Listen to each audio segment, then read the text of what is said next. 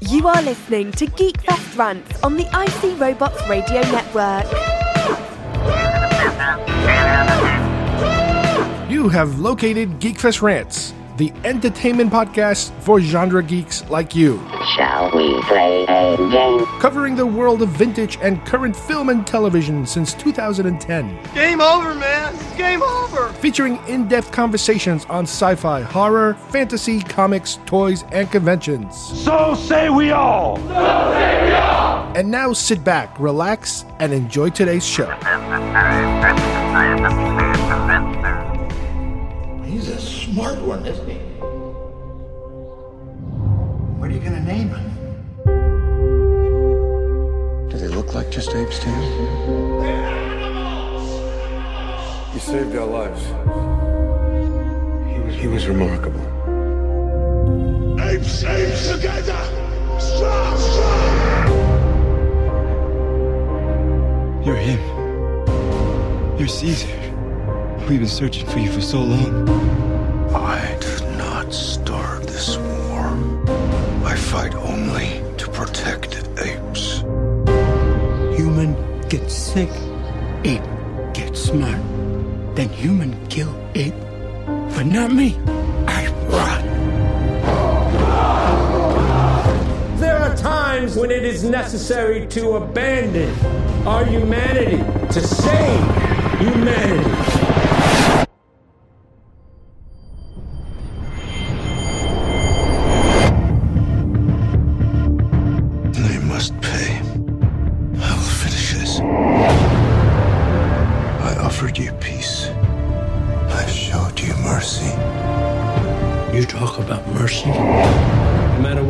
Say, eventually you'd replace us.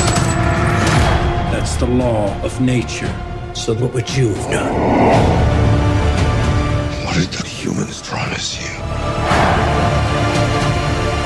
No matter what you do, you'll never be one of them.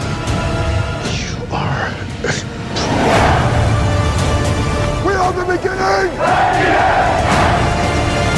Apes together. Strong. Are the beginning. Apes together. Strong. Have you come to save your apes?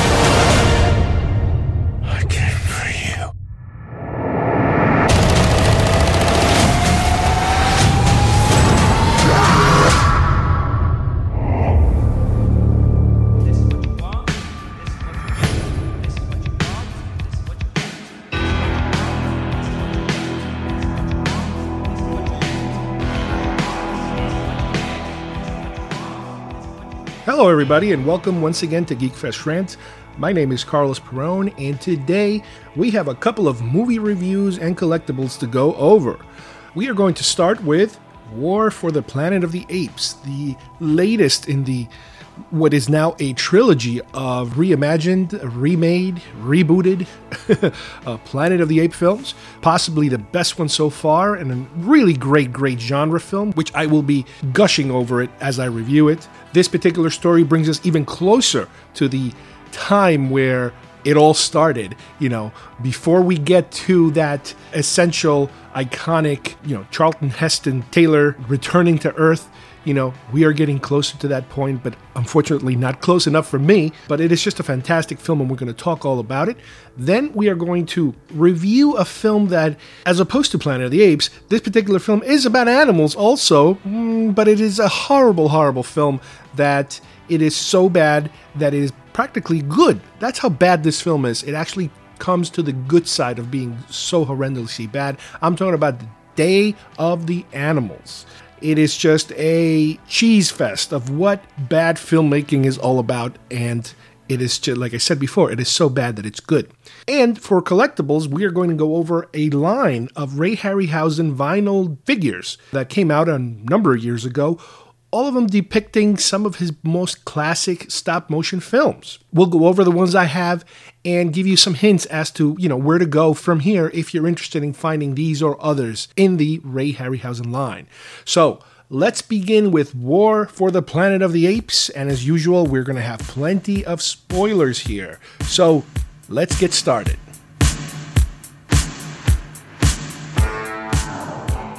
What did I teach you? You are the Duke of New York. You're a number one. You will not laugh. You will not cry. You will learn by the numbers. I will teach you. Can you dig it? Open the pod bay doors, Hal. I'm sorry, Dave.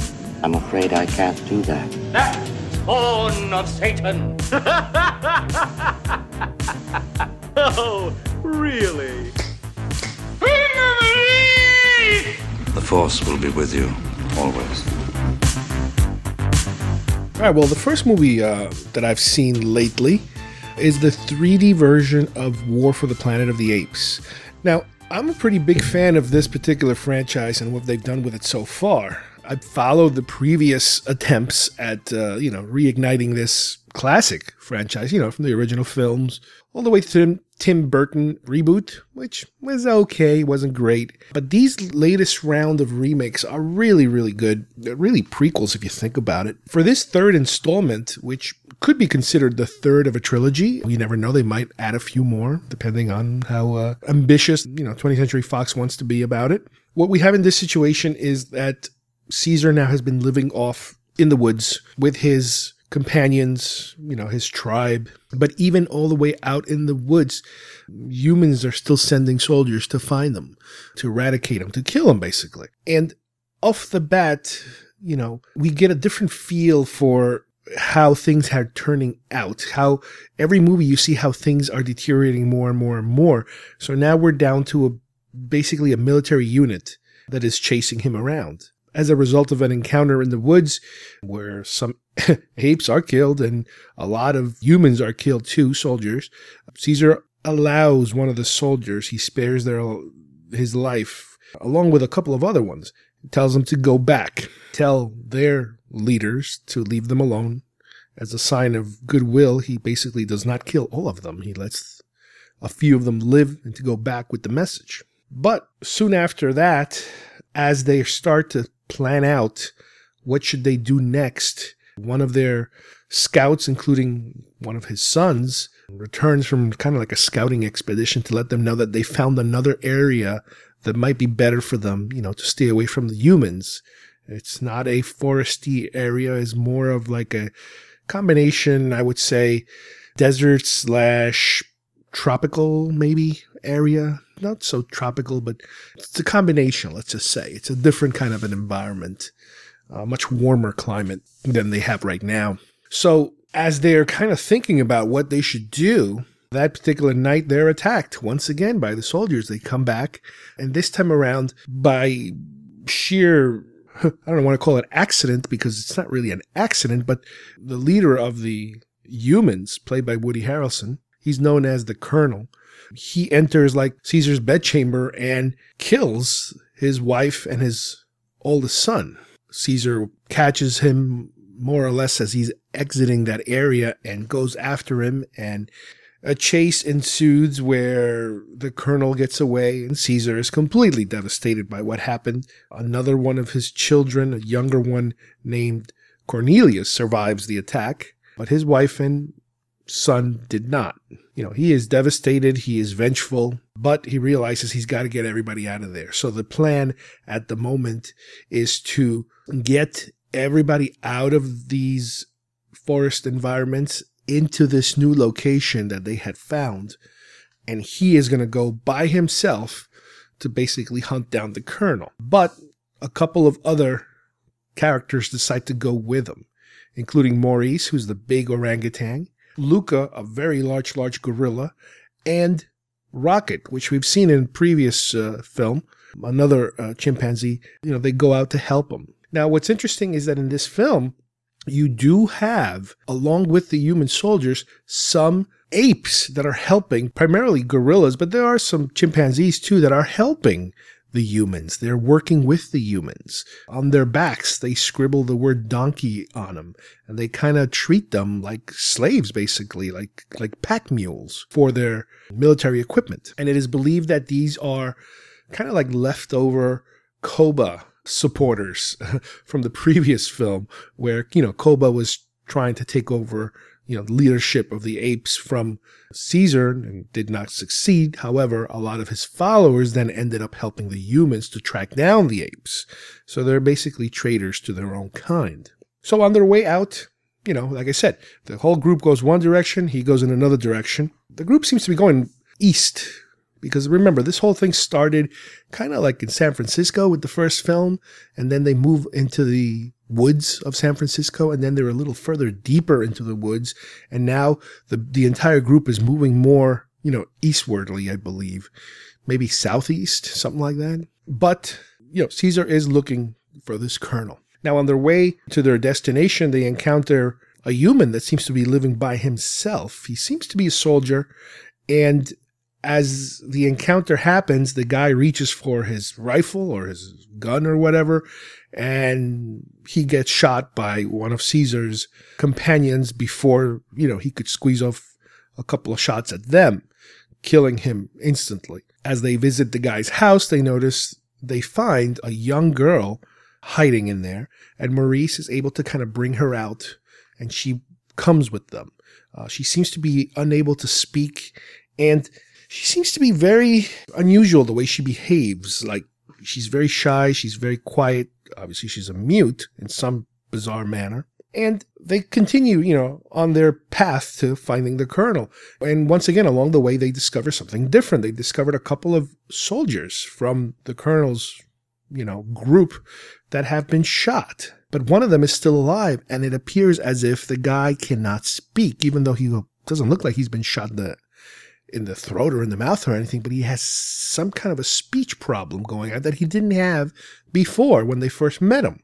And along that location, they run into another ape that is watching them. And that ape goes off on a chase. You know, they're chasing after him to find out who he is, what he's trying to do, because he steals one of their horses. And when they finally arrive at a location inside an, an abandoned building structure type of thing, they do realize and they find out that it's just another ape, it's another chimpanzee. And what's unusual about him is that he is able to talk also. Not as well as Caesar, but a lot. and that he apparently belonged to a zoo. And when everything happened where, you know, the infection, the virus started spreading, you know, he got smarter and the humans started hunting down all the apes and he basically was able to get away and hide all this time. He also tells them that he is aware of a location where, you know, this colonel and this army of humans appear to be fortifying and getting ready for something. So he kind of takes them in that direction. You know, okay, this is probably where this colonel of yours is. And when they arrive there, it's basically uh, like a weapons depot. It's a place where they, you know, they have a wall they're building and they have weapons and they have all kinds of storage facilities and a military. It's a military base, basically. That's what it looks like. Now, as they're around there, Luca is injured and dies as a result of trying to help keep Caesar safe. Caesar is captured by the soldiers, brought into the compound, where he finds that his entire tribe had been captured before, and they're all there being held captive, you know, in cages basically. There he once again meets up with the colonel. As we mentioned earlier, the colonel has other apes. I think one of them is called Red, a huge, huge gorilla who's working for the humans.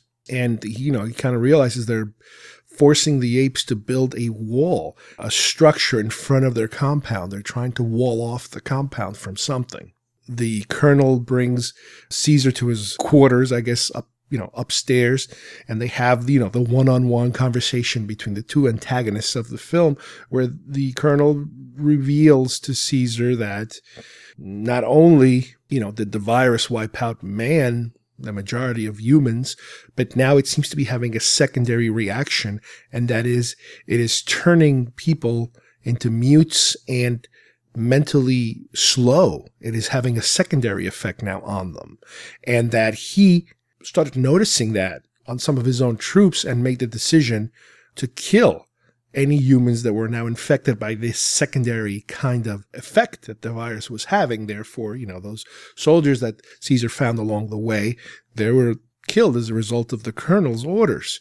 Uh, the colonel even reveals to Caesar that he had his own son killed that he killed his own son because of that same problem.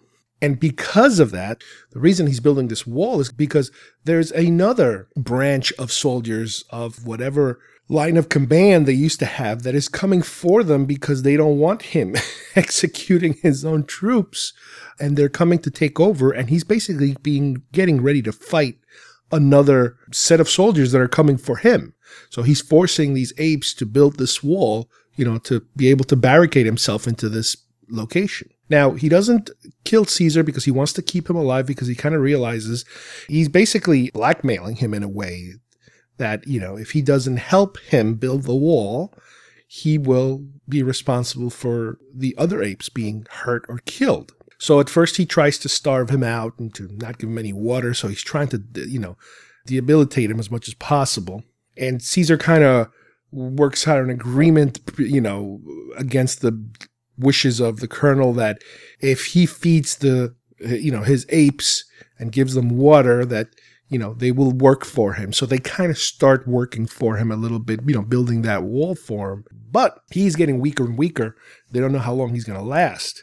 As this is happening, Maurice and Nova and Rocket, you know, they're trying to figure out a way of rescuing Caesar and everybody else, you know, if possible. So Nova goes in there and which is the little girl. I don't know if I mentioned that her name is Nova, and I'll explain later how that comes about she sneaks in there and is able to give him some food. She's able to grab some food. You know, the other apes give her like a handful of grain or whatever it is that they're being fed. And she's able to bring it to him, you know, to give him a little more substance, to be able to give him some energy to keep fighting, you know, to keep alive so that, you know, if he's alive, it keeps the other apes alive in a way. Now they get to a point where she is almost captured and Rocket kind of allows himself to be captured to kind of draw attention away from her so she can get away and get back to Maurice. Now, the thing is that by Rocket now being in the compound as a prisoner, he's able to communicate to the rest of the apes what's going on. You know, they're outside trying to figure out a way of rescuing everybody. And he's also able to communicate with Caesar, you know, through hand gestures and stuff that they have a plan in the works. Now, the plan they kind of figure out is, you know, between, like I said, Nova Maurice and Bad Ape. the plan that they kind of figure out is that they're going to go underground through some tunnels and hopefully pop up on both areas where the apes' two cages are being kept.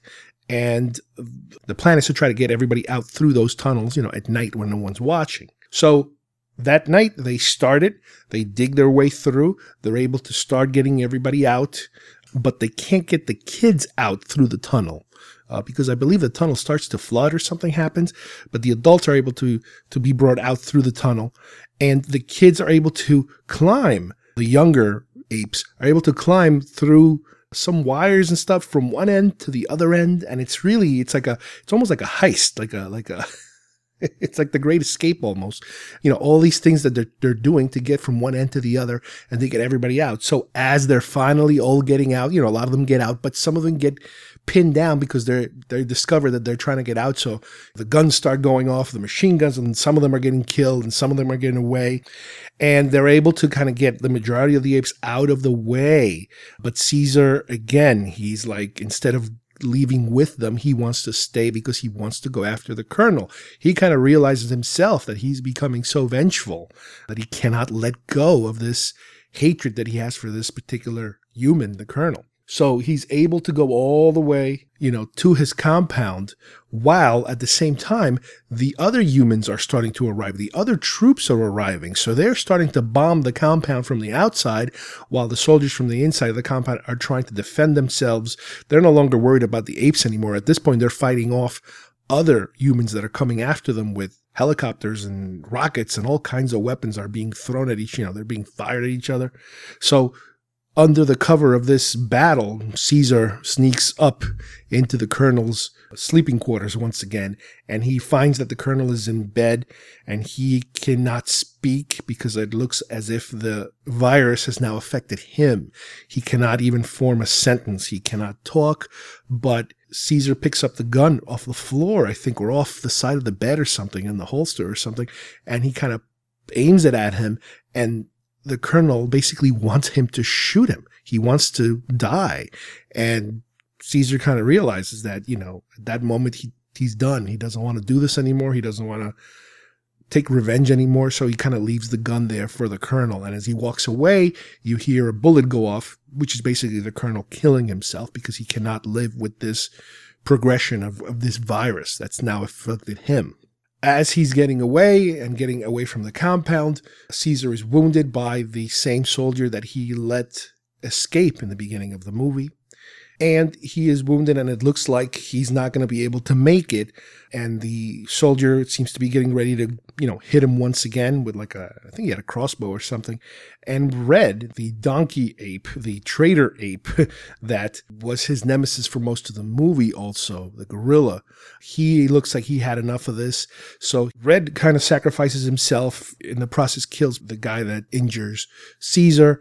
And Caesar is able to kind of throw these grenades at a fuel truck, causing a, such a large explosion that the wall that they were erecting starts to come down, opening up the way for the rest of those incoming troops, the invading troops to come in and start engaging the colonel's troops, you know, on the spot. They're all in there now in the compound fighting each other. Now, as a result of that explosion of the truck exploding, the fuel truck, it created such a shockwave around their area.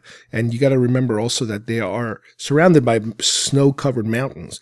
It causes an avalanche and all the apes that are away from that area, they start making a run for it and they start climbing all the trees of around that mountain as high as they can go because there's an avalanche coming down and it's about to bury everybody. So I would imagine the majority of the apes, all our lead character apes that survive the attack, they all get up on the trees and all the humans are completely, completely buried. And that's the end of the compound and the colonel's troops and the invading troops, all of them. They're all destroyed. And down from the trees come the apes. And now we kind of move on to kind of like a caravan of apes that are moving, traveling, which I guess is the original direction where they were going, and they're finally arriving in an area that seems to be, as we mentioned earlier, there are some deserty areas that they have to cross to get to, and the desert area leads to the beginning of a more fertile grass, trees, uh, you know, not full blown jungle or foresty area, but a, but a more of a lush area, which is very reminiscent of what we've seen in the original films of that kind of an environment. You know, you have a, a zone that leads to another zone. And here, Caesar is finally able to relax under a tree with Maurice, and they're talking about how they finally got there. Maurice notices that Caesar does have an injury from before, and it looks like that injury is not getting any better, and he is getting weaker, and you know, he's talking slower, and he kind of seems to realize that he's in the process of dying. And as he slowly dies, he can see, and Maurice see, how some of the young apes are playing near the water and down the trees and that sort of thing. And he's kind of happy that they made it and they finally found this home. Again, it's very Moses like, you know, very Exodus like what's happening. And Maurice kind of reassures them that he will let everybody know what happened and how he got everybody there and how he basically saved the entire, you know, tribe, race of apes from the humans. And that's where he passes away. Now, this movie I think was absolutely amazing. It's great as far as genre movies goes. I think it is the best one I've seen this year so far. I know we have more coming. Wonder Woman was a really good one, but this one just completely, completely was a joy to watch. There are so many Easter eggs. There's so many things that are so well made. There are so many funny parts in it. There's so many funny characters. The effects are unbelievable. I've said this since the beginning of these films. They gotta give Andy Serkis an Oscar for this. The way that he moves, the way that he talks, the way that he makes it all work, it's fantastic. The technology has moved forward so much since only a couple of years ago when they first started it. The movie is completely full of what I would call, I guess you would call them homages, Easter eggs, if you will. The troops, uh, you know, their designation for their group is the Alpha Omega group, which it's again, it's a callback to the original film of Beneath Planet of the Apes, the city of mutated humans, and they worshiping the Alpha Omega bomb, if you remember. And they all have it, you know, tattooed on the side of their head. or on their arms or wherever. Even the gorillas that are working for them, they seem to have been branded with that symbol. There is one character we meet, which we talked about him a little earlier, called Bad Ape. That character almost steals the movie in terms of how funny his character is. Very subtle, very small, but his contribution is so funny. And I can't wait to watch the movie again just to see his scenes because he's so perfect at it. You know, this is a pretty heavy, serious film.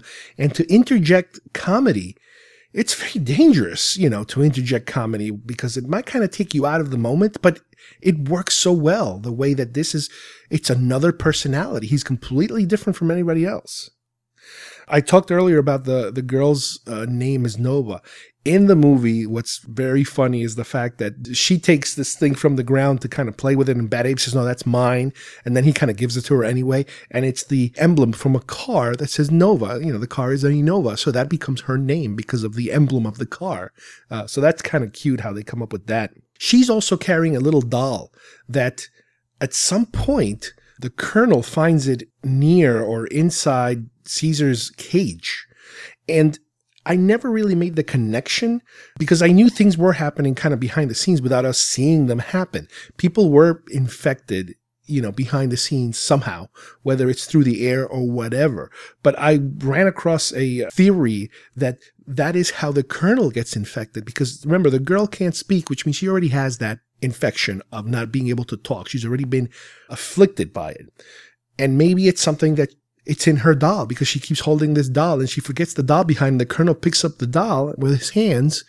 And now the next time we see him, he's already already, you know, beginning to have, you know, he's having the symptoms of this plague.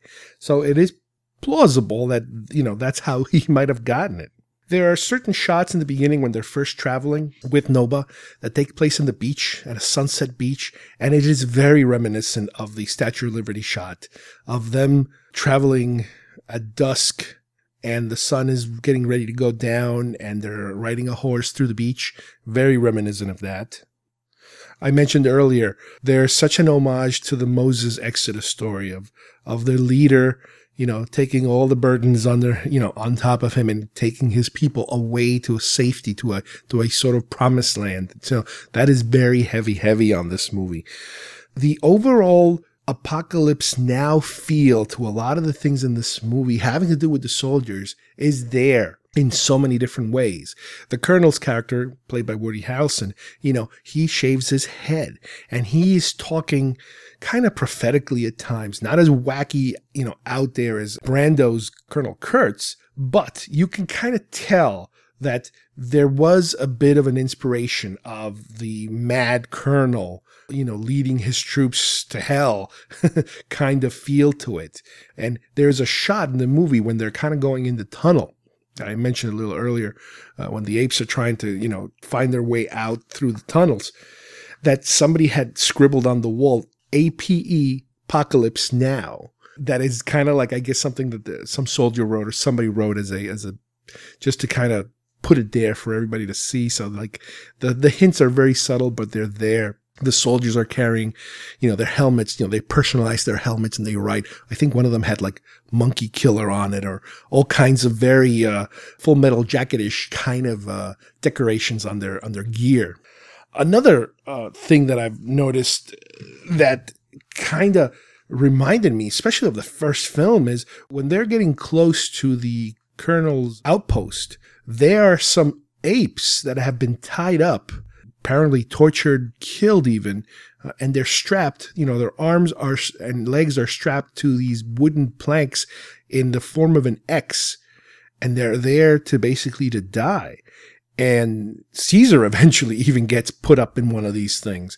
And it is very reminiscent of those um, shots of those uh, fur hides uh, that are supposed to be the border between, I guess, the regular area and the forbidden zone, you know, where it goes from kind of desert, you know, when Charlton Heston first arrives with his astronauts, and then, you know, they're walking through and you see up there on the top of the rocks these X shape fur things covering, kind of like to scare people, like scarecrows almost. And then later, you know, they can find the lush, you know, green areas. So that is also very reminiscent of that. You can kind of tell, you know, Cornelius is the son. Is this going to lead to a Cornelius somewhere in the future?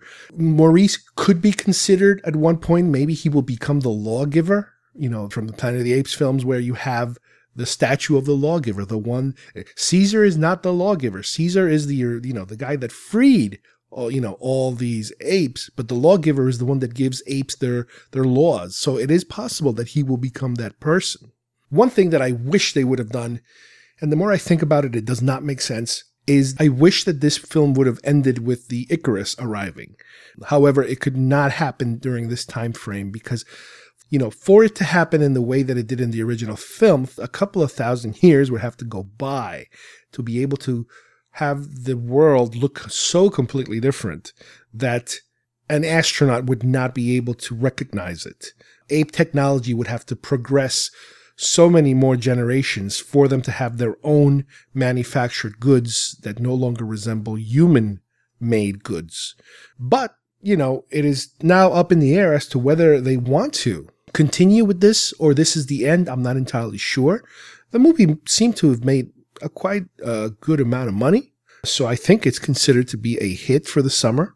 Like I said, it is a fantastic film. It's one of these movies where you sometimes stop, you're watching the movie and you're like, oh my God, this is great. Let's keep it going. You know, it's like, wow, I'm actually enjoying, you're not wishing the thing would end soon or, you know, you're not getting bored. You're not getting too confused or anything like that. It is working. And like I said, there's so many different elements. The humor element is so well done.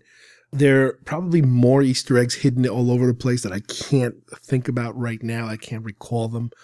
But once again, this is definitely the time you got to give this man an Oscar because what he, the, the, amount of work that he's done in the past is ridiculous. You know, all the way from Lord of the Rings, you know, through King Kong, the first uh, remake of the Apes, the second one, now the third he's got Star Wars Force Awakens, you know, he's doing mocap work for that too. It's time to give it to him because this is a great, great trilogy. If this is a trilogy, this is a great one. Obviously, if they continue to go forward with this, they can no longer have Caesar, obviously, because now this was the end of Caesar's story. You do have Cornelius, his son. You do have Maurice. You do have Nova. I don't know how they can continue. Where would you take this story next? You know, are there any more humans that can threaten them? Has that been kind of played out already? Do they move forward now into maybe other uh, tribes of apes, uh, maybe battling for control? That's a possibility. They did that with the original films. The original films, once they went, uh, once they did the time travel thing and returned to Earth in the past, and then they moved forward to the apes being freed, which is kind of like what we're dealing with now. Obviously, completely different, but that's what kind of what's happening. That was followed by the final film, which was more about the apes uh, fighting not only a little bit of each other, but also fighting the beginning of these human, these mutated humans, not as crazy mutated as before, but the beginning of that group. So again, I don't know if they want to go in that direction. They're being kind of cagey about it now because they're still trying to figure out, you know, I guess what the studio wants to do.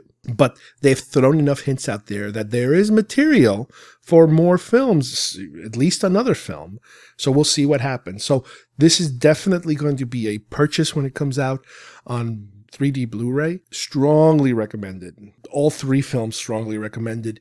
This is probably the best one. And like I said, the between the acting and the the CGI technology for how they do, you know, all the different types of apes. It's amazing. And you know, one of the things that we talked about in the past is how difficult it is to do hair. Hair is very difficult to do with CGI because hair moves a certain way, stays a certain way, you know, reacts differently to different environments and that sort of thing. But they nailed it. They, they completely nailed it down. So definitely, definitely recommend this movie. I could not recommend it any stronger. Are you a genre TV, film, sci fi, horror, fantasy, toy, and convention nerd? Nerds! Nerd! Nerd! Do you enjoy listening to podcasts? It rubs the lotion on its skin or else it gets the hose again. Do you ever wish you could co host a podcast? Mom! Take it easy. Lower it. I'm, I'm not going to lower it. I have to do this now. I don't mind you playing it, but lower it. This just might be your chance. Me! shut up! Geekfest Rants is looking for new co hosts. If you're interested, go to our homepage at geekfestrants.com and click on the hosting icon for more information. Okay, for our second movie segment today, we are going to be doing something that we've only done once before, and that is we used to do movie commentaries, and usually the movie commentaries we would do would be about movies we absolutely love. And only once I remember we did one about a movie we absolutely hated. That was one of the Godzilla remakes from the 90s. Today we're going to review a movie that is so unbelievably bad that it almost crosses into being good. I would actually say it crosses into being entertaining. The name of this movie is called Day of the Animals. And how this movie kind of wound up on my radar is kind of bizarre. I'm pretty sure I have heard of this movie before, but not deep enough to actually want to and go look for it. The movie genre itself kind of falls under the horror, nature gone wild, uh, nature gone awry type of theme. You know, um, when animals attack kind of theme, if you will. You know, you can kind of lump it into the, you know, on the good side, you have your Jaws and, you know, movies like that. And then on the bad side, you have movies like this. You know, you somewhere in the middle, you have, you know, you have your uh, alligator, your orca, you know, all those uh, water attack films. But then you also have lots of animals gone crazy uh, movies. And this particular one is from the 70s, it's from 77. And apparently it's from the same group that made Grizzly, another schlocky kind of, you know, animals gone crazy type of movie. But from what I understand, compared to that one, this one, whew, this one is uh, this one's a rough one. Now, the manner in which I saw this film was I'm just, you know, clicking through the, um, you know, the cable channels the other day, and I do notice that there's a channel that's playing it, and I'm like, you know what? I'm just gonna try it out to see how bad this could possibly be. And I think it, it might also have to do partly with the manner in which I saw it. And that what I meant by that earlier is I watched it on a channel here that I get through my cable service. I have Xfinity Comcast down here in Florida, a channel called Movies with a little exclamation mark. And it's basically a movie channel, it's a standard tier movie channel. And it seems to play second grade kind of movies, older movies that most channels don't really care about anymore. And what makes the channel worse than just the quality of films that they present is the manner in which they present them. For some reason, anything coming out of that channel resembles like an eighth generation videotape. The quality is so bad. And I can't tell why. Part of me thinks maybe they're using, I'm, I'm sure they're not using VHS tapes. I really hope they're not. But it looks like they're using some kind of low quality video image from some kind of server. It almost looks like they are downloading them straight from YouTube because the quality is just so horrendous. Now, you combine that with the fact that they're using obviously a pan and scan version, which, you know, it's still not that unusual for some of these older channels, you know, to kind of go in that direction. And a film like this, yes, to see it in better quality helps a little bit. And to see it letterbox, eh, kind of help a little bit. But for that initial presentation, and I do use the word initial presentation, it helped to give you this impact of what a piece of schlock that this movie was. But anyway, before I trash the movie too much, let me give you a little bit of the story, and I'll kind of along the way I'll I'll tell you why this is such an amazingly bad film. Again, the story is about um, you know right off the bat you you're told you know in a, in a crawl in the beginning of the movie that you know because of the depleting ozone layer this is an interpretation of what could happen you know if we don't you know resolve uh, the issue of ozone depletion so what happens here is we meet a the bottom of like a mountain. We have out in the woods a hiking party that is getting ready to go out hiking, and this is a guy that you know he's his job is to um, take all these hikers from different parts of the country, I guess, who come out here to experience the nature and that sort of thing. And they're getting ready to go up, and he's having a little chat with like the local sheriff, who's a complete, complete stereotypical Southern kind of sheriff even though this is kind of taking place in the Midwest, I think kind of like well, obviously it was shot in California, so these are all California actors, but it, it's typical, and you get to meet all the different characters, um, you know, that are part of this party, and right before that, you know, when we're being, you know, when you see that crawl, you have all these traditional um, and, and, this is something they used to do. They really don't do it anymore is the showing of the credits of the movie in the beginning the main credits. Nowadays it's completely changed the way that the credits are given sometimes you don't see credits until the end. You might see just the production company in the beginning and then you go right into the movie. But back then they used to give you for legal reasons i guess you know having to do with unions or just the mpaa or whatever you had to show producer, director, written by, you know, screenwriter, based on music, you know, all that stuff would be at the head of the film. Well, here they do that, and they do this montage of animals, just kind of foresty or deserty kind of animals, you know, just kind of like looking up and staring in one direction, staring in that direction. A bird like flicking his head back and forth, a, a, a mountain cat just like growling, and and it just looks so bad. It was like some of it looked like it was like typical stock footage that they used. Maybe they didn't. I don't know. But it was just like, when is this movie going to start? And they would just continue and continue. And it's like, all right, well, you know what? That, that's not. Let's not be hasty here. You know, this is how films used to start. You used to have a lot of credits in the beginning the music in the beginning was also kind of weird because it was to me it reminded me a little bit of Planet of the Apes. It had this very animalistic uh, sound, you know, very unusual instruments. So it's like, oh, okay, well that's that's interesting. That's that's that's nice. You know, I like that. So let's go to the actual members of the hiking party. First off, you have the actor, and I'll give you some of the names. You might recognize them, and you might not recognize some, but there's one you'll definitely recognize that makes the entire movie. The leader of the group, the guy who's taking everybody up hiking, is Christopher. Actor is Christopher George, who plays Steve Buckner. That's the, is there a name, better name than Steve Buckner? As, you know, he's the leader some of the people that are in the in the party itself. You have Leslie Nielsen, you know, famous actor, you know, sci-fi movies, yeah. Uh, Forbidden Planet, you know, that's a classic. Then you might remember him from Airplane. You know, he kind of started doing comedy and then the Naked Gun movies and so forth and so forth. But here he's playing a completely straight role. He is a serious character, a serious actor playing a serious character. He plays Paul Jensen. He's an advertising man, ex- ad executive who's out here in the woods to kind of rough it and blah, blah. and right off the bat, you can kind of tell something's not right with this character, but we'll get to that in a minute. Uh, Linda Day George, the wife of the leading star, plays Terry Marsh. She is a television anchor who's, again, coming out to the woods to see what things are like, you know, that sort of thing. Richard Jaeckel, he plays Professor Taylor McGregor. He's kind of like the the nerdy professor who's there to take pictures because he likes to take pictures of animals and that sort of thing, and you know, kind of like a slightly bumbling, uh, you know, nerdy kind of guy. Then you have Michael Ansara. He plays kind of like a secondary guide.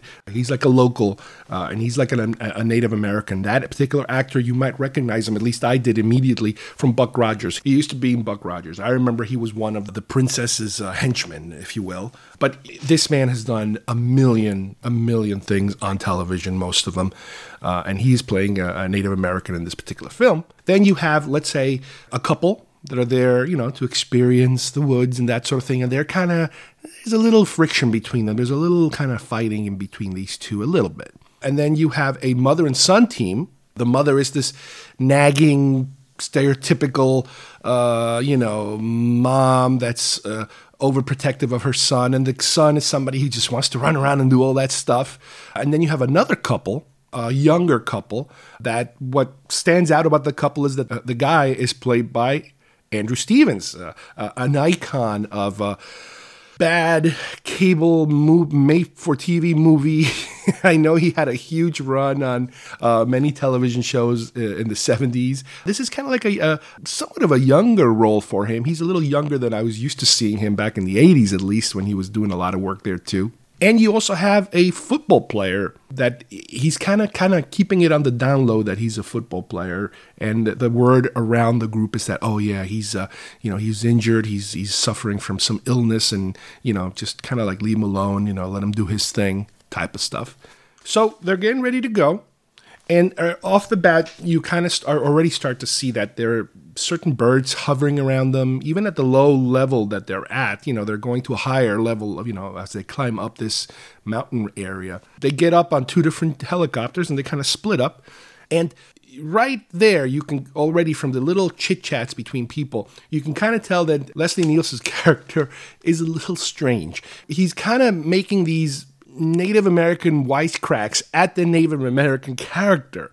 You know, he's saying stuff like Kimosabe to him and this and that. And, and what's weird is that because we're so used to seeing him, let's say from Naked Gun and from Airplane, where he acts a certain way where he's completely serious, he's completely straight delivering funny lines. Here, it's so odd watching him delivering straight lines that are ridiculous uh, in terms of embarrassing. And it almost looks like you're watching a comedy, but it's not because he's doing them straight. And it's I, I, I, I'm wondering if this is the the inspiration that the people that made Airplane got in terms of you know we need a serious sounding actor to deliver funny lines in a serious manner. But this is what starts right off the bat starts happening with his character. So as they continue, you know, moving along, you know, we do get the typical montage of them walking and walking and chatting and chatting and this and that and Leslie Nielsen's character is becoming more and more of a jerk as he moves along. We have a first attack that takes place, I believe, during their first night. A couple of wolves uh, attack them, and the older couple, girl in the from the older couple, she gets uh, you know scratched up a little bit, and they kind of decide in the morning, you know, all right, they're gonna head back because she's a little freaked out. And uh, so they said, all right, well, you guys go that way, and we'll continue with our hike. And you know, you can kind of make your way to it. There's a cabin down there, and you can kind of find your way, and blah blah blah. So those two kind of get separated, and as they walk away and they start going in their own direction, they kind of come by a stream and a bit of, bit of a cliff, and they're bickering, uh, slightly bickering, this and that, you know, because that was kind of like their character, the, the bickering couple. They get to a point where they're kind of close to this cliff, and these birds start coming, and they're kind of away from each other at that moment, and the birds come after her, and she's trying to swat the birds away, and she kind of loses balance and falls down the cliff, and it is the worst blue screen I've probably I've ever seen of a person falling, but it's perfect for this movie. And boom, she's dead. And he's all freaked out. The guy is completely freaked out. He's in shock. So now he's by himself, you know, kind of find, trying to find his way back. And you know, he's tired, he's exhausted from walking so much, and he, he keeps going up this stream, you know, trying to find his way up, and he finds a little girl by herself.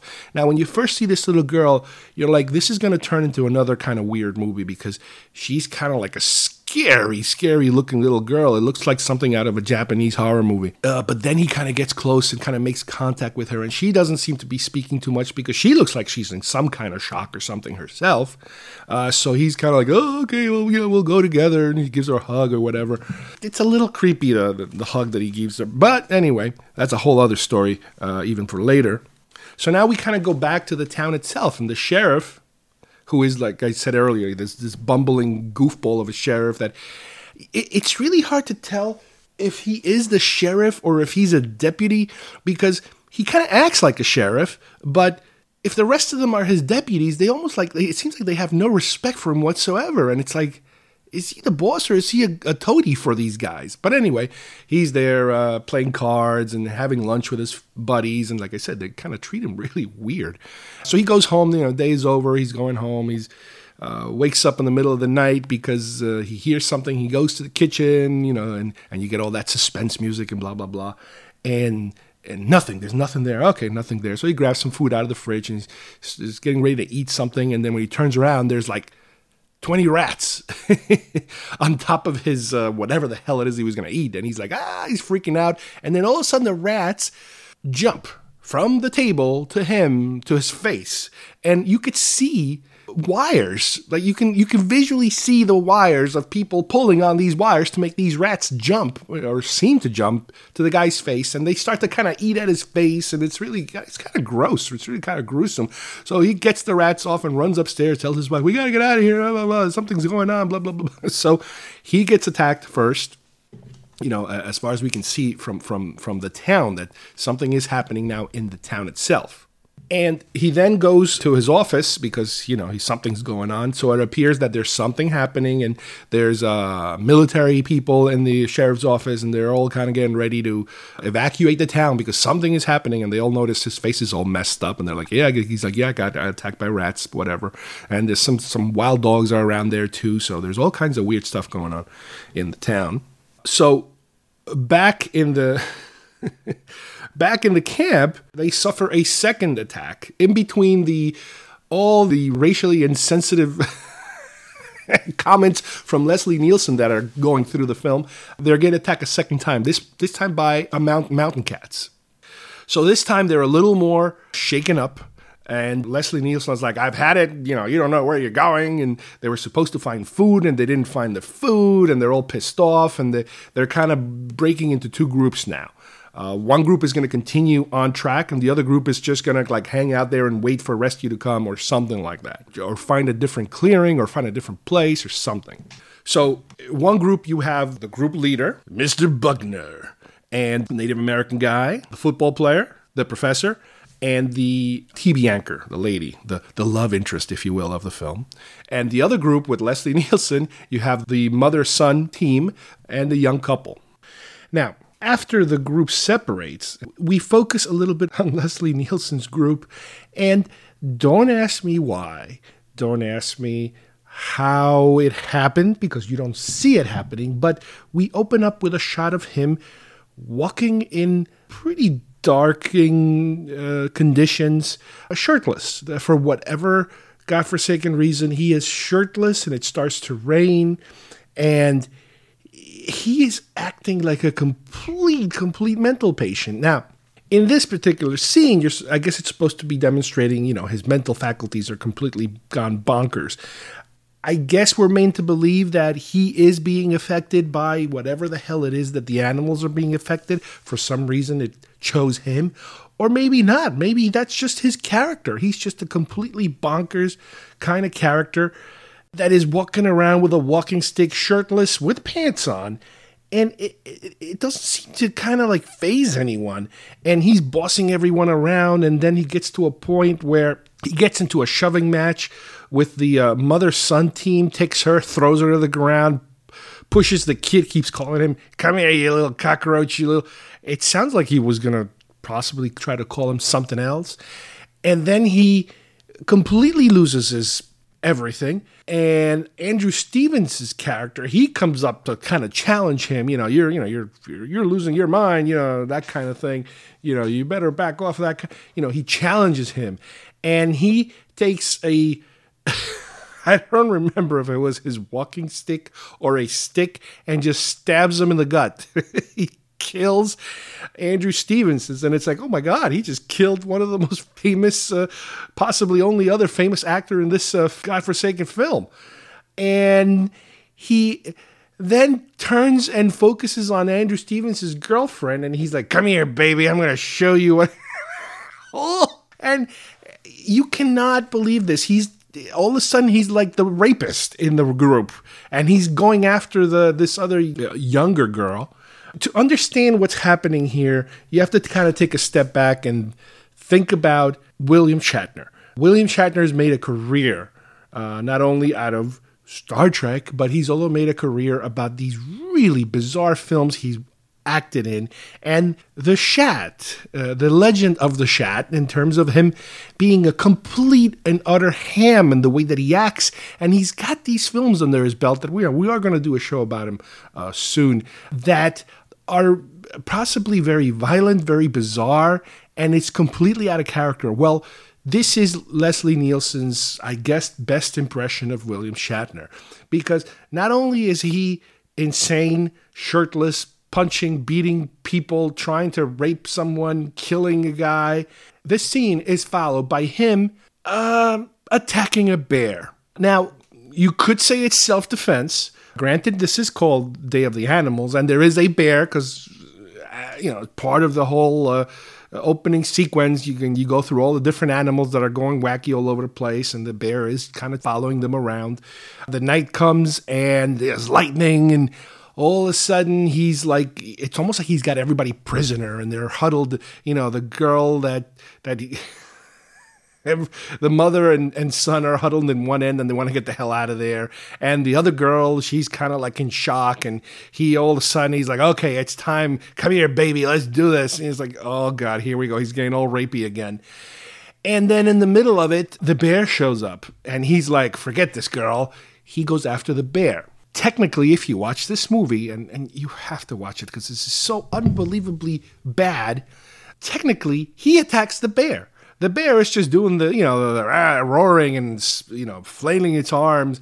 And then he charges the bear. And those two go at it.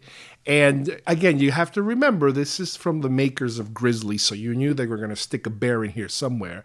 But it is just so outrageously ridiculous that a shirtless middle aged man is going to charge a bear. Uh, and I guess uh, the bear just kind of rips him to shreds at some point because that kind of enables the group to kind of get away from him and start heading in a different direction.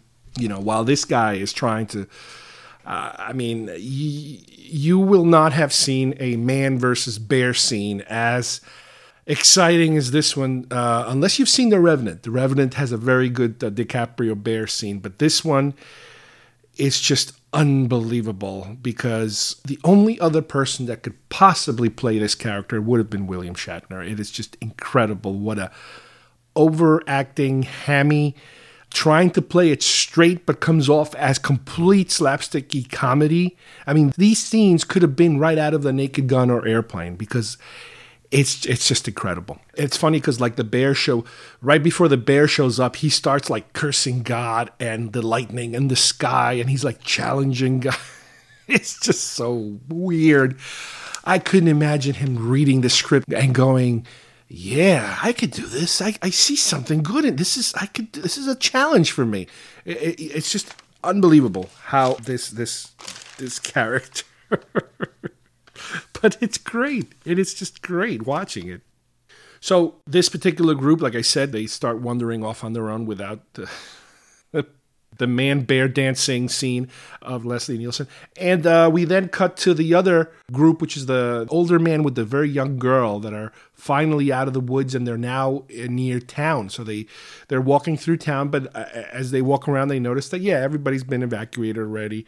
They try to jump in a car and it's full of snakes. It's like what? Yeah, okay. The car's full of snakes. Oh, we haven't we haven't messed with that yet. So yes, there's a car full of snakes. So they get away from that car. And then the guy tries to go in the house and he can't get in. And then he starts to kind of lose it. And I don't know if he's supposed to be losing it because he's just hysterical or if it's because he's kind of being affected by the same thing that Leslie Nielsen's character is being affected to. Even though we were told earlier in the movie that, you know, the closer up in altitude that you are, you know, I guess the ozone layer is affecting those animals more than, you know, people that are in the lower elevations. But it doesn't matter in this particular case. All the animals are just out of their freaking minds. And he kind of starts losing, he starts screaming at the little girl. And then he realizes he's uh, he's going over the top and he's calling her a bad girl. And he then gives her a hug and it, it, it does get a little a little it gets kind of creepy of him kind of hugging this very young girl and i don't know so they keep wandering through the town seeing if they can find something and they find uh, i think it's either a military truck or some kind of truck and out of the truck pops the dead sheriff the sheriff we met earlier the guy that the rats were eating his face i guess even the animals finally got to him so they, they keep uh, running around trying to find another car, and there all of a sudden there's a bunch of dogs now coming after them. And he's like, "All right, here's what we got to do." They're in a car, they can't get it started. So he's like, "Okay, you stay in this car, and I'm gonna go see over there. There's my other car, my, the car that I came in here with. I'm gonna start that car and bring it over, and then we're gonna get away in that car. So he kind of hugs her goodbye, gives her this really, again, creepy, creepy, weird kiss, which is like, uh, you just want to kind of like take a shower halfway through this movie. And he goes out to try to start that car, and the dogs are kind of following him. There's a dog that's you know very uh, Cujo looking dog, and then he kind of backs into slowly backs into this little VW uh, beetle that he has, and as he's sitting in the seat, hey, guess what? It's full of snakes just like before. So he gets completely bitten by snakes, and the dog jumps on him, and they just basically have a feast, and the little girl is, you know, locked in the other car, just looking at this happening. You know, you can kind of see the therapy bills that this poor girl is going to be going through in the rest of her life. Uh, not only the character, but possibly the actress too, I imagine, because oh my god, this is just god awful. Now we jump to the uh, the the mother uh, son and the other girl group, you know, they're out of the woods and they find the clearing and they find a what appears to be a crashed helicopter, or at least a helicopter that's whose pilot is dead on the floor and it seems to be slightly somewhat wrecked. And all of a sudden, all these dogs uh, come running out of the woods or uh, panthers or whatever the heck they are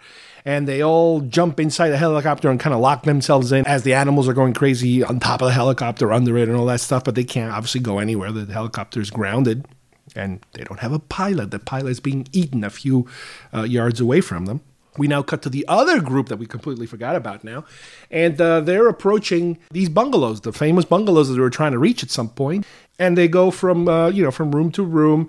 And all of a sudden, they see far away uh, a whole bunch of dogs. Here we go again. A whole bunch of German shepherds. Now, what the hell are German shepherds doing in a mountain who the hell knows? But obviously, that's all we could afford. So that's what they have German Shepherds, and they're coming after them.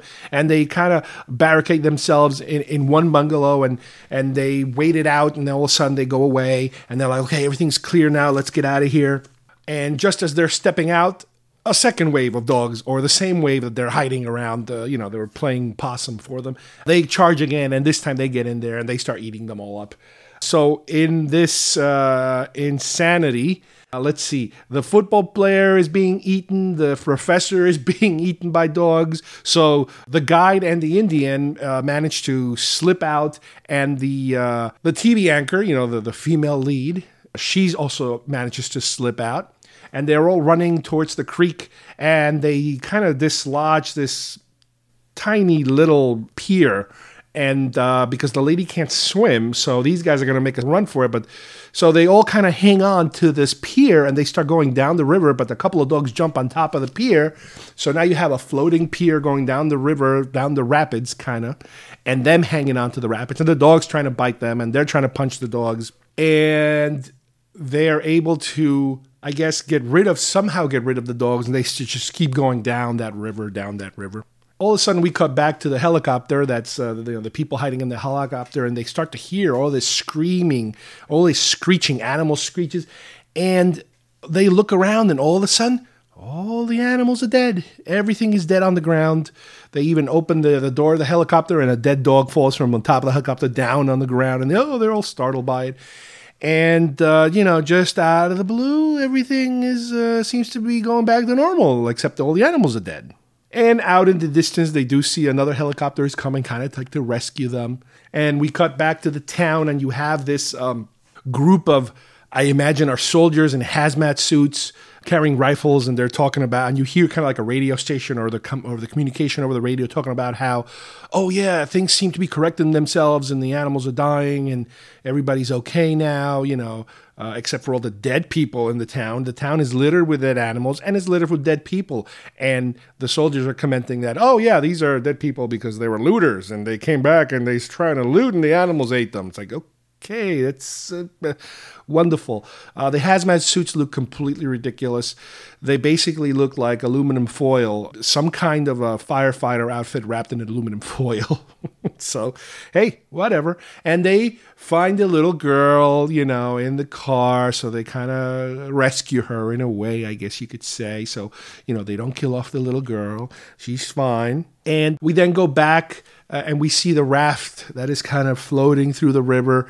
And finally, the raft is reaching civilization, I guess, and some of this town area. So the, you know, we get our heroes, our, our lead characters, if you can call them lead characters. We kind of know that they've survived, and you know, it's it's over. the The ordeal is over. Everything's back to normal. But the movie ends with a shot of one of these hawks or falcons or whatever, kind of up there as, uh, on the sunset, and you could see him perched on a tree, kind of looking like, uh, you know, you watch it or I'll come back type of thing. This movie is. It's really hard to explain. It is so incredibly bad that it's good. It actually does the entire turn of, okay, well, this could be just a eh, not so good, you know, uh, 70s disaster film. Okay, they have there's many good disaster films, and then the movie kind of continues to turn that circle to the point where it's like this is completely un- unredeemable. It is horribly acted, horribly written. Very good actors are acting in such a bizarre manner, and Leslie Nielsen steals the movie by what a kook he is in this thing. So you've gotten to the point where the movie is horrendous, and it's a horrendous movie, but you just keep making that circle where it's like, wait a minute, this is so incredibly bad that I'm actually enjoying how bad it is. As I'm watching this movie, I'm doing my own version of Mystery Science Theater. I'm doing my own commentary on every little stupid line that actors are delivering or actors are doing. And I'm hating it and enjoying it at the same time. It is a bizarre uh, situation. Now, I believe this movie was covered, if anybody's familiar with RiffTrax, where they do a kind of like a mystery science theater type of thing, and and you can find them online, and I believe it's a paid uh, download if you want to hear their take on it.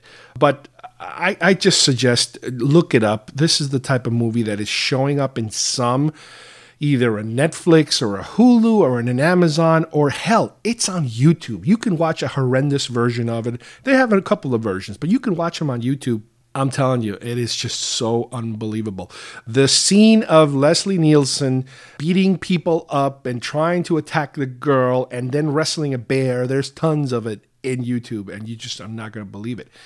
This movie was so awful that I ended up watching it a second time because again, as I mentioned earlier, the, the, the quality was so bad from this cable channel that I said, all right, you know what? This is there's got to be a better version of this movie, and maybe it's even letterbox. So I was able to find a letterbox version. I forget through which channel or what service. It might have been Amazon Prime. It might have been Amazon Prime. I'm pretty sure it was. And to make matters worse, I even ordered a DVD version of it because I wanted to see if I could get my hands on some of the extras or supplementals or commentaries. Unfortunately, the one I found, which was like a $2 version on eBay, did not have uh, any of those extras. But from what I've been reading, uh, the extras don't really go into why the movie's so bad because everybody was taking it so serious. And the best would have been uh, Leslie Nielsen to, to really get his point of view on what the hell is this all about? You know, I'm watching these scenes and I'm my mind is screaming Shatner. This is Shatner. Shatner at some point watched this movie and said, "This is what I'm going to do with my life, with my career." You couldn't even call it a guilty pleasure. This is it's more of a train wreck pleasure. It's a movie that is so bad that it's good. So I would suggest get together with your friends uh, maybe uh, get a few beers, get some pizza, get some popcorn, and just go to town because this movie, it's about an hour and a half of complete insanity. You will not regret it. However, you will never get that hour and a half back, you know, to your life. You can collect them all. You are a toy! Batteries not included. Just get those wonderful toys. Details on specially marked packages at participating stores. Is that the Six Million Dollar Man's boss? It's Oscar Goldman. Why do you have that? That's worth a lot of money. That's much more valuable than Steve Austin. Action figures each sold separately. Hi, I'm Chucky, and I'm your friend to the end. Some assembly required. All your favorite Star Wars heroes and villains. I have three of each one to display, one to open, and one just in case. For today's collectible segment, I'm going to talk about a certain line of, can't really call them action figures, they're more like vinyl statues, if you will. They do have some articulation, but they're really meant to be displayed and really not too much, you know, posing and playing with them. What I'm talking about here is a line they came up with from, I believe, 2002 from a company called X Plus USA. What we're dealing with here is a line of Ray Harryhausen classic stop motion animation characters from his films, from his entire body of work. Now, this is a collection that I wish they would have continued because there were so many more figures they could have made. These figures stand about, let's say, about six inches high as far as the height goes. Some of them, including one of them, that which is the dragon, it is a very long, it's over a foot long. So for the price, you do get a great, great bargain. And that's one of the reasons why I kind of gravitated toward these sets. They do sell many, many vinyl kits. And this day and age, you can find a lot of them very well made, sculpted, obviously, you know, cast and sold, you know, in their vinyl forms, unpainted, unassembled. But you really have to be somewhat talented at, you know, painting and assembling these things, which I I am just afraid to really get my hands into them. I'm afraid I might mess them up, even though I've had a little experience with vinyl models. It's just that the ability to, you know, weather a character or a creature and make it look really good, it's something that I really don't want to mess up. But let me give you a little bit of a list of what we're dealing with here. Like I said, the main reason I selected them and I started collecting them in the first place because I knew there were others out there. There were smaller ones, there were bigger ones, but for the price range that I was looking for, this is what was available and kind of still is. Let's go in uh, order of when these films came out. First one is the Ymir, I believe. Could be wrong in how I'm pronouncing it. And this is a creature from the movie 20 Million Miles to Earth. This is one of his uh, earlier films, black and white, about a creature basically that arrives from outer space and it starts to grow and grow and grow. And the stop motion version of the creature at one point is kind of small, probably as small as, as what we're seeing here with the actual figure that's being sold, but it kind of looks like it's very lizardish. It has a dinosaurish kind of tail, probably a Tyrannosaurus Rex kind of feet, let's say. But the body seems to be uh, kind of like a humanish, lizardy body with a very, very lizardish, almost gargoyle like head. The figure, like I mentioned earlier, like most of these, stands about about six inches tall. The mouth is posable. You can actually open and close the mouth. You can kind of move the head left and right. The, the hands and maybe a little bit of the feet could be positioned a little bit, you know, to give it a little bit of uh, posability. You do have to be careful with a lot of these that you don't bend certain parts because you'll snap them.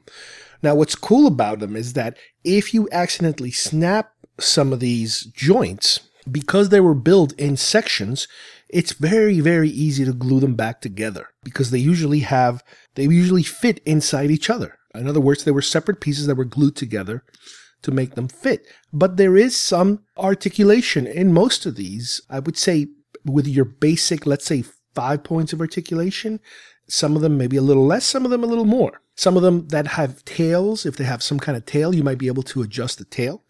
This particular one, like I said, it's a stand up kind of figure. The coloring is great. You know, it's a black and white movie. They did produce, I remember, some color renditions of, you know, in the posters of what this thing's supposed to look like. But hey, listen, this is great. Especially if you're a stop motion fan, this is a way of being able to, you know, look at these recreations, if you will, of classic stop motion creatures. Up next, you have the Talos. Now, the Talos is from Jason and the Argonauts. There's so many more creatures in Jason and the Argonauts that I wish they would have made. Jason and the Argonauts is my favorite of all the older classic stop motion Ray Harryhausen films. I absolutely love Clash of the Titans because that is the first one I believe I probably saw in the theater could be wrong, but I think it was probably the first one I actually saw in the theater. Most of the other ones I had seen before uh, on TV. I, there's a slight chance I might have seen Sinbad and the Eye of the Tiger in the theater. But anyway, the Talos is the one that in the movie, I believe he's kind of uh, like a statue. He's kind of there like a statue. And all of a sudden, this it's supposed to be gigantic, a gigantic, enormous statue. And the statue kind of comes to life and comes after, you know, our heroes, I believe. Um, well, this one is, again, it's about six inches tall. He does have some posable articulation. Uh, he is holding a sword.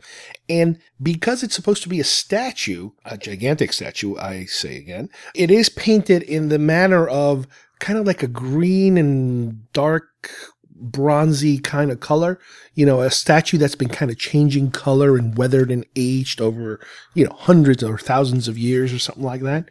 It is very good. You know, it at least gives us one representation of a character from Jason and the Argonauts. I wish they would have done the skeletons, but obviously it's very difficult in vinyl to probably mess around and create skeletons because they're so thin that they would probably be very difficult to cast, I imagine, and even super difficult to pose and to keep them standing up. But I digress. There are so many other creatures. In Jason, the multi headed dragon monster at the end, uh, you know, they could have done that. But anyway, I get ahead of myself.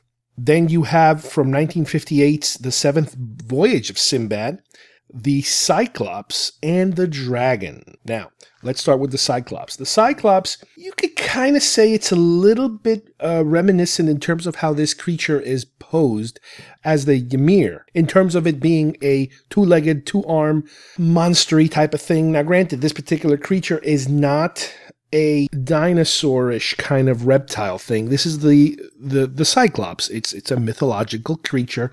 It has kind of like goat-ish legs, very muscular, but with like hoofs at the end. Uh, it doesn't have feet or claws; it's hoofs, and it's a very dark color, you know, from the waist down. But then from the waist up, it's a very muscular looking, let's say somewhat human, very augmented, crossing almost over into a dinosaurish type of skin. Instead of fingers, it's got three claws, and it is the Cyclops. It also has the horn right in the middle you know, over its one eye. I do remember, I believe this one is from the beach scene where the Cyclops, I think he's guarding something and the, you know, the, our heroes uh, are attacked by it. This particular figure is a little bit more difficult to pose because of the fact that it uses hoofs instead of feet, so it doesn't have that much support. It still has some articulation, so you could kind of do a little bit of movement with him. But again, another great representation of your stop motion classic characters. Now, the other character from that same movie is the dragon.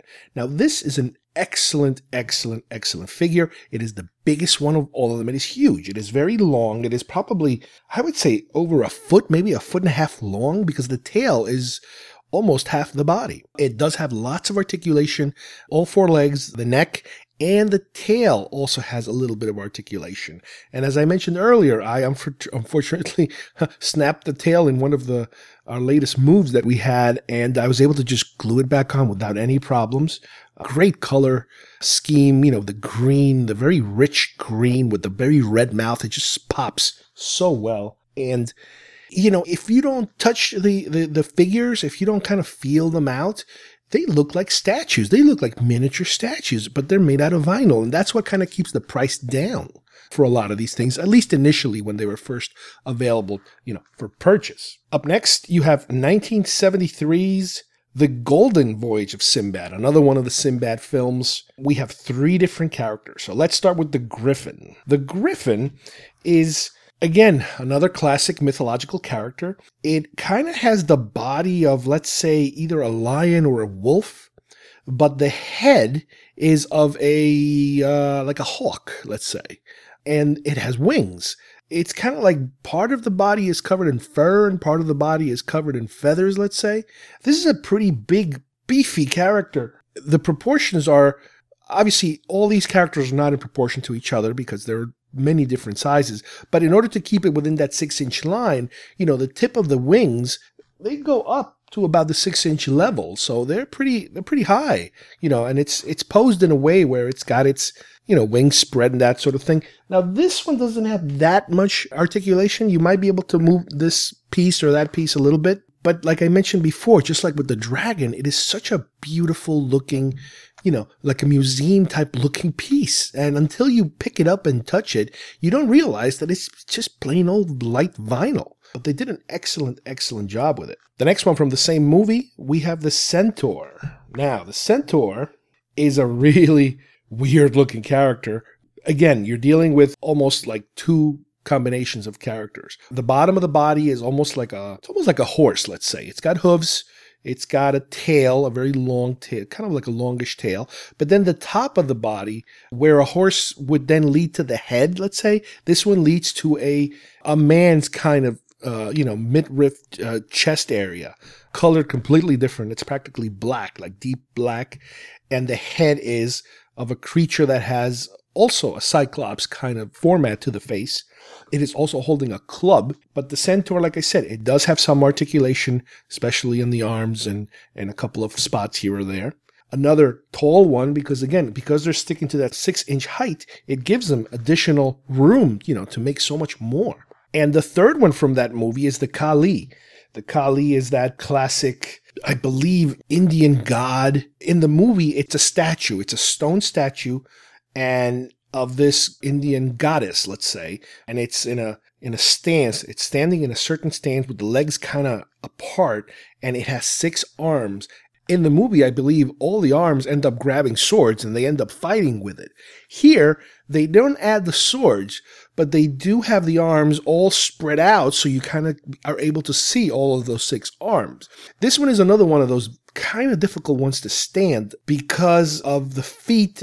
They're kind of small. You can kind of move the feet a little bit. There is a little tiny bit of articulation, but it's the type of thing where I believe I ended up articulating them on by accident because I snap once again I snapped the glue and because there is a slight bit of a joint there it was possible for me to continue to make adjustments to the feet without necessarily having to glue them in place this way giving it a little more balance uh, because it's very top heavy it's one of these top heavy creatures that make it a little difficult to pose. The color is kind of like a dark gray. It's not the kind of green bronze combo that the Talos had, but it's it is another, you know, statue based creature. Then finally, as part of this line from the movie Sinbad and the Eye of the Tiger from 1977, we have the Minotaur, which is basically a, if you remember that movie, it's a basically a minotaur, let's say, but it is a kind of like a robotic golden minotaur. So it's not a creature minotaur. It's really a, a, robot, if you think about it, a mechanical evil creature. And this is the one that is kind of like the thug for the bad wizard. You know, he's there guarding the bad wizard all the time. And again, the, the Star Wars connection that I always look for things. The minotaur was played by Peter Mayhew, who played Chewbacca in the original Star Wars films again, this is one of his previous roles. The figure itself is gorgeous because of the gold coloring. You know, it looks very, very good. It has some posability in the head and the arms, you know, the usual five points of articulation. It has a little more support because it is holding a lance. And the lance, you can, because he's, you know, grab, grabbing onto this lance, you can kind of position the arm and the lance to kind of help him balance himself when you kind of place him down. So it does really help. As I mentioned earlier, this is um, Seventh Voyage of Sinbad. There were so many more characters they could have made. Uh, like I said before, the, the saber-toothed tiger, that was such a cool character. There's so many things they could have done. But for whatever reason, this particular line kind of ended there. They didn't go any further with this size. The original prices, I believe, you could originally, if you bought them when they first came out, you could have gotten them anywhere from four to five dollars a piece to maybe, I don't know, 10 bucks a piece. Nowadays, a little harder to find. You're never going to find them in a store, I'm pretty sure. They are available on eBay. Pretty much most of them are still available. You're going to pay anything from, let's say, 15 to $70. Uh, some people are completely, completely delusional and trying to sell these things for $70 or even more. But you still can find them, you know, every now and then you can see them. They're you know, 15, 20 bucks a piece. So that's not a bad price for what you get. Here's the thing to keep in mind is that when you actually do get them, the worst thing about these figures is the packaging. There is practically no packaging. When I purchased them, they basically came, I believe, in a little plastic bag and the figure was in the bag. The figure also had a uh, kind of like a rubber bandy type of attachment to the arm, let's say, with a little piece of paper, you know, little little little cardboard with the name of the movie and a little tiny miniature poster. I think I kind of threw all those away or lost them or something. I guess that's how they would able to save money on them is to not do any fancy packaging in any shape or form. Now, this company, as well as other companies, like I said earlier, offer other versions of all of these figures and more. They do have like skeletons, let's say, from Jason. There, some of them might be made out of pewter, some of them are made out of other materials, uh, not necessarily vinyl, obviously. And you are going to pay a lot more money for those. A lot of his other films, you could find a lot of the creatures that you wish they would have made in this format in other price points. Unfortunately, they are usually higher price points. And like I mentioned earlier, this is one of the things that attracted me to this particular line was the fact that they were so cheap at the time. I didn't get them when they were originally put out. I ended up buying them through eBay also many, many years ago. And yeah, I was paying maybe 10 bucks a piece, 15 bucks a piece, something like that. And it's one of those mixed blessings in terms of you do find something you like, but then on the other hand, there's not a lot they make. So it kind of helps me, you know, not to go crazy going, you know, looking for all these other ones. They didn't make any Clash of the Titans, you know, which is a fantastic movie. They have so many cool creatures they could have made from Clash of the Titans. And if they were made at this price point, man, they would have been amazing. They could have done just about all the classic uh, Harryhausen creatures. But hey, what are you going to do? This is the best you can get your hands on. I do recommend if you like these figures, if you have the means, if you have the means, uh, go on eBay, go on um, Amazon, uh, just go on the do an internet search for these. These are, like I said, they're called X Plus USA is the company that put them out. But if you just go on eBay and you type Ray Harryhausen figures, statues, anything like that, you're going to get, like I said, all these different companies and all their different products. There are also, you know, that could kind of go along with this line, many kits. I mentioned it earlier. There's a Clash of the Titan kit for Medusa. My God, that thing is gorgeous.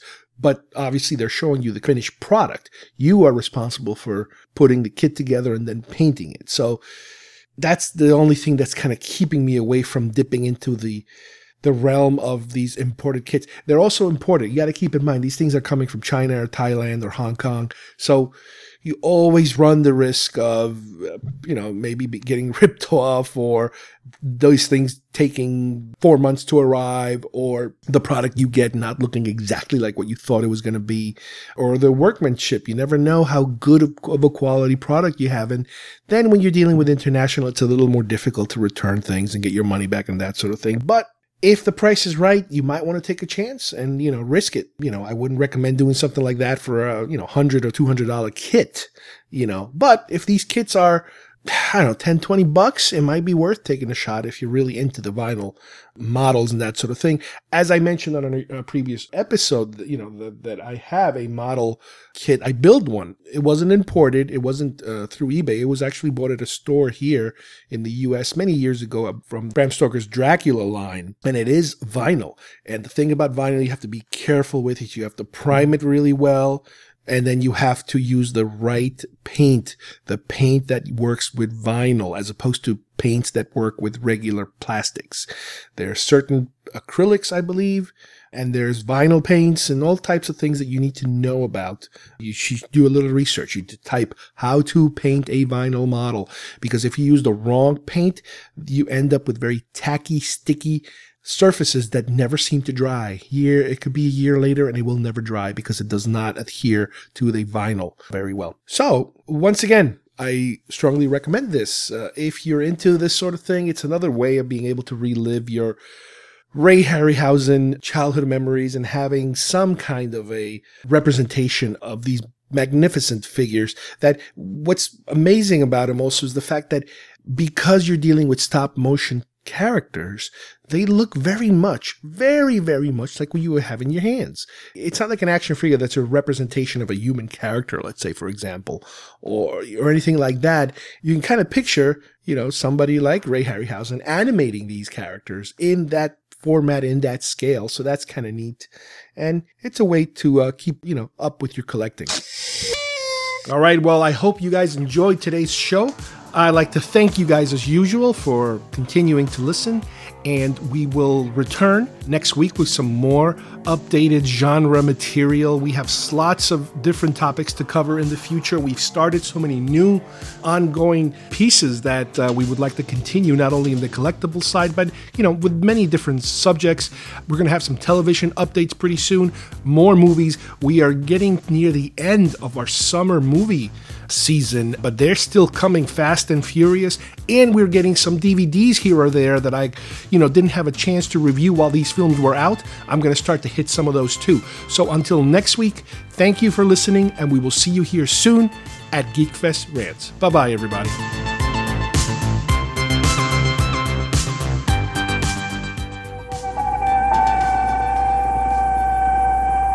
What begins as a pleasant day of hiking in the woods becomes the day of the animals.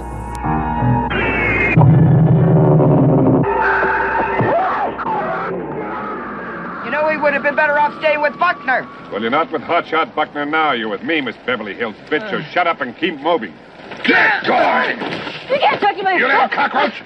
You gonna tell me about survival? Leave my boy alone! now, you just you shut leave up. my boy alone! Shut up, you little cockroach! Or I'll shove you up the cliff!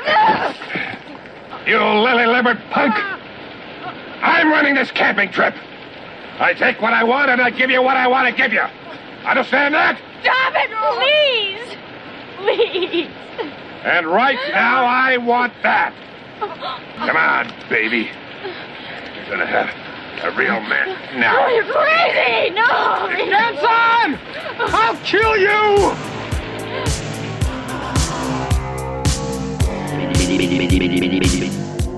If you would like to subscribe to our show, send us messages, or see video links to some of the topics we talked about today, please visit our homepage at geekfestrants.com or our YouTube channel, Facebook page, or iTunes at Geekfest Rants. I don't know what we're yelling about! Geekfest Rants is produced by Carlos Perone, copyright 2017.